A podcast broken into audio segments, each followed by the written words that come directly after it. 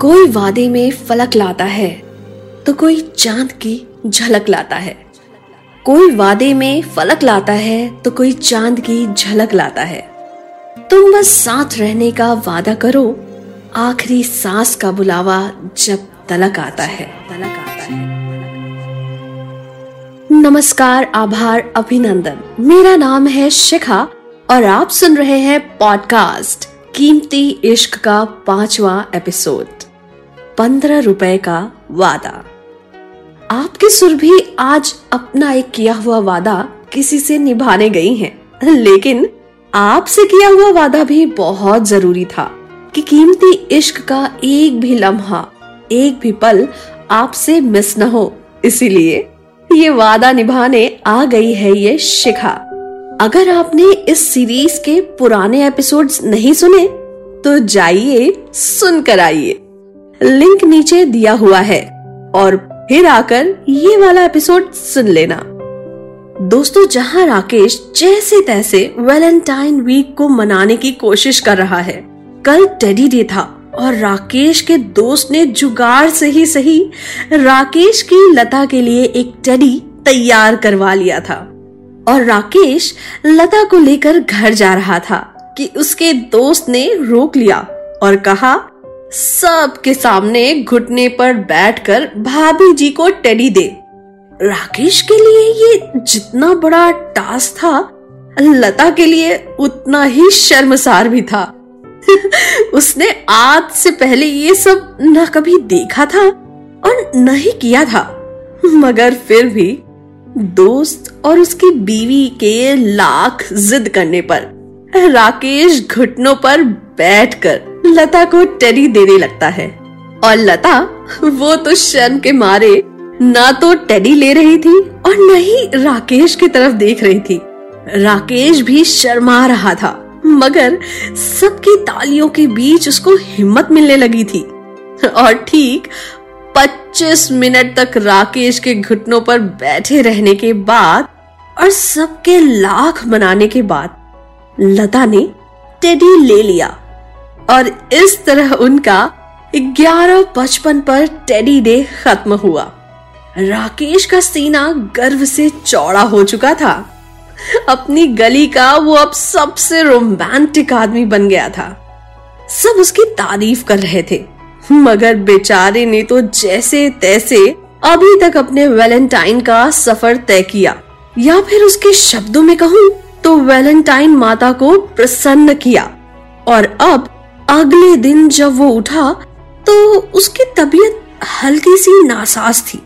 शायद प्यार का बोझ उसका शरीर झेल नहीं पा रहा था। मगर फिर भी अपने घर के लिए वो शर्ट पहनकर काम पर जाने लगा।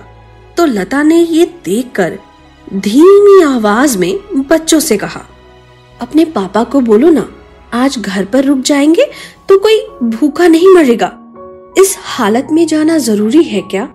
राकेश ने ये बात सुन ली थी और शर्ट के बटन लगाते लगाते वो मुस्कुराया और जो बटन लगाए थे, उनको खोलने भी लगा।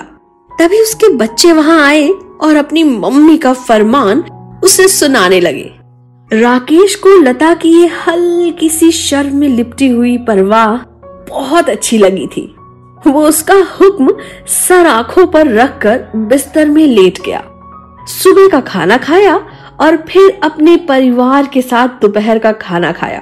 और फिर शाम के समय अचानक उसको याद आया कि आज भी प्यार वाले हफ़्ते का कोई ना कोई दिन तो ज़रूर होगा। जिसमें तोहफा दिया जाता है, वो सब कुछ छोड़ छाड़ के अपने दोस्त के घर गया। जब राकेश ने उससे आज के प्यार वाले दिन के बारे में पूछा तो दोस्त मुस्कुराया। वो समझ गया था कि राकेश इस गरीबी में प्यार और पेट दोनों साथ साथ पालना चाहता था, जो कि सच में एक बहुत बड़ा काम था। उसने बताया कि आज तो सबसे आसान दिन है। प्रॉमिस डे है। मतलब राकेश ने पूछा अरे भाई मतलब आज अपनी बीवी से एक वादा कर दे बस। और कुछ नहीं करना, बस एक छोटा सा वादा। मगर राकेश, रहा हमारा रिक्शा वाला एसआर के। उसको बस फॉर्मेलिटी या औपचारिकता के नाम पर ये सब नहीं करना था, बल्कि दिल से महसूस करना था। और लता को भी महसूस करवाना था अपना प्यार। वो जब घर जा रहा था और क्या वादा करे, यही सोच रहा था। जैसे ही घर पहुँचा तो उसके बच्चे खाना मांग रहे थे और लता उन्हें टाल रही थी। क्योंकि कल जो राकेश ने कमाया था, वो सब तो दो वक्त के खाने में खर्च हो गया था। और रात का खाना तभी बनता जब राकेश पूरे दिन से कुछ कमा कर लाता था। राकेश ने ये देखा और उसके अंदर का बाप और लवर दोनों जाग गए। उसने तुरंत प्रॉमिस डे मनाने का सोच लिया और अपनी शर्ट उठाकर पहनी और रिक्शे का लॉक खोला और तपते बुखार में घर के बाहर खड़े होकर चिल्लाने लगा। मैं वादा करता हूँ कि आज के बाद तुम कभी भूखे नहीं सोगे मेरा परिवार भूखा नहीं सोएगा। ये मेरा वादा है। अभी जाकर कुछ कमा कर लाऊँगा। और ये मेरा वो है आ, परवेश है ये मेरा।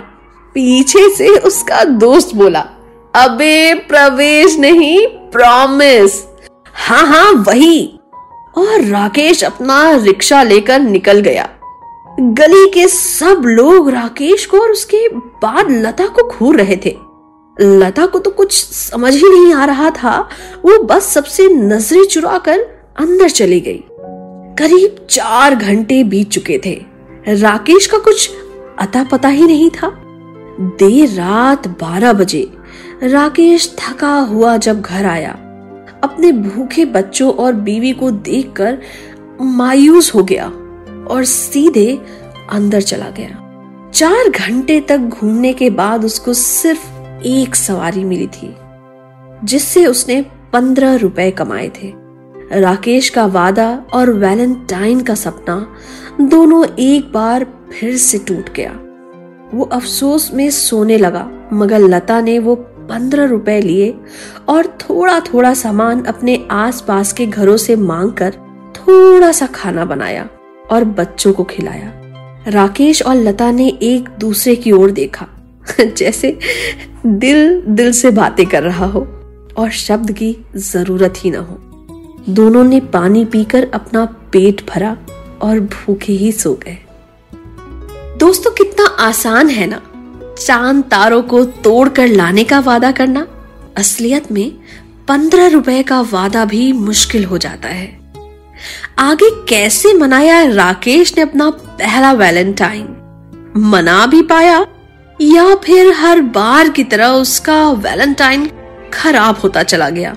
जानने के लिए सुनते रहिए सुरभि का ये पॉडकास्ट। कीमती इश्क। आपको और आपके प्यार करने वालों को मेरी तरफ़ से हैप्पी प्रॉमिस डे